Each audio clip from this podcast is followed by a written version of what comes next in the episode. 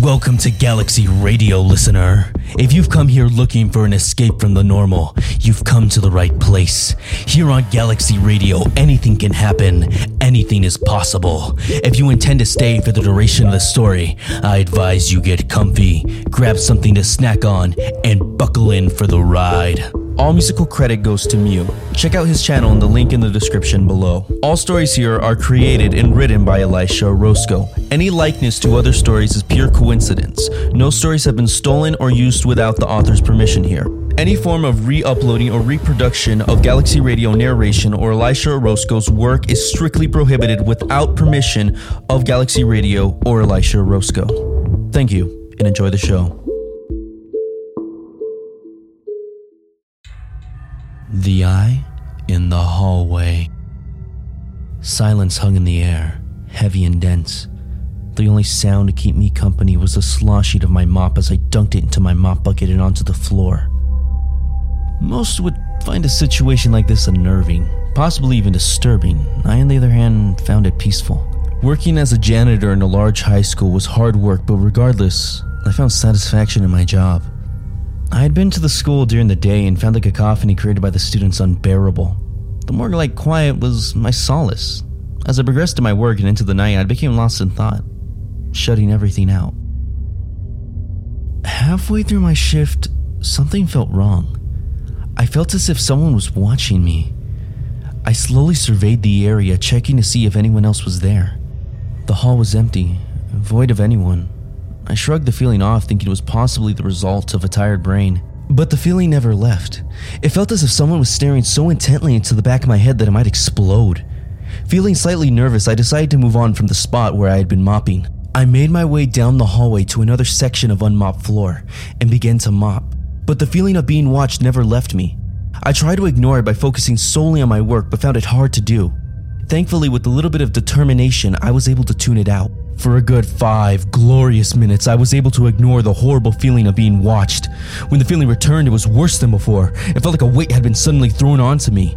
To put it simply, the feeling felt oppressive. I looked around with a paranoid look in my eyes, expecting to catch whoever was watching me.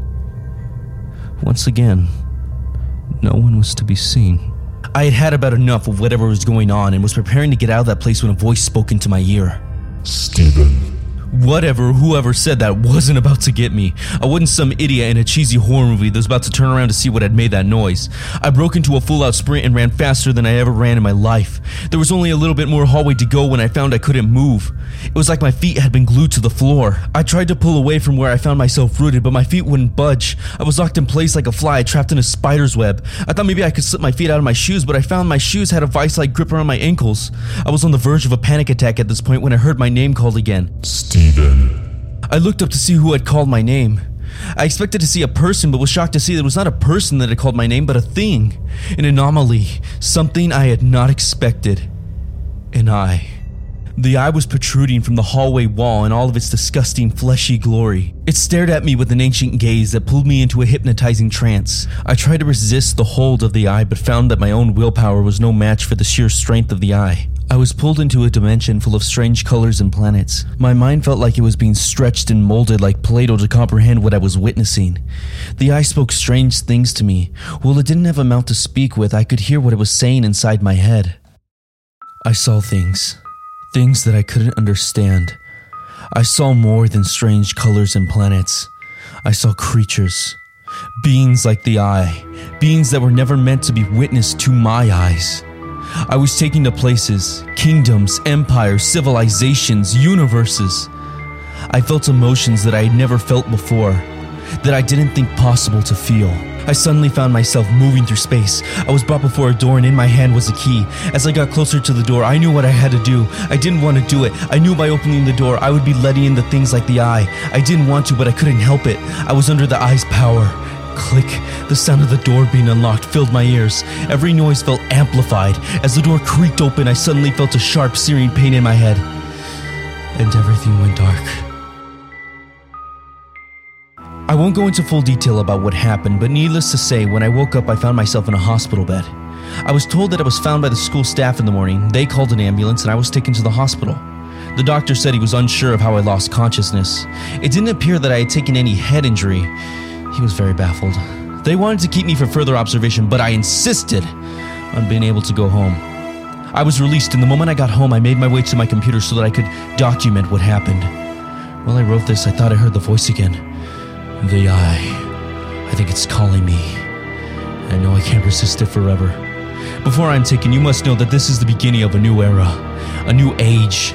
I've opened the door and there is no closing it. I'm so sorry. I hope you survive what's coming. Goodbye.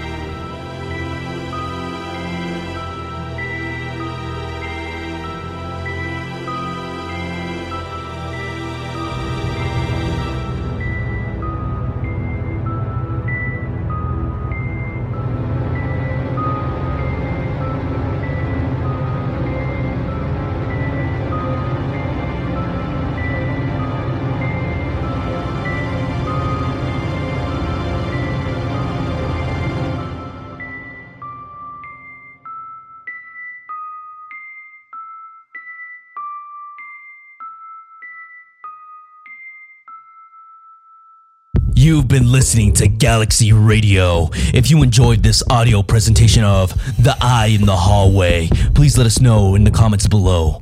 For more episodes, be sure to subscribe to Galaxy Radio's YouTube channel for more mind gripping tales of horror, or you can head over to our Spotify podcast, link in description.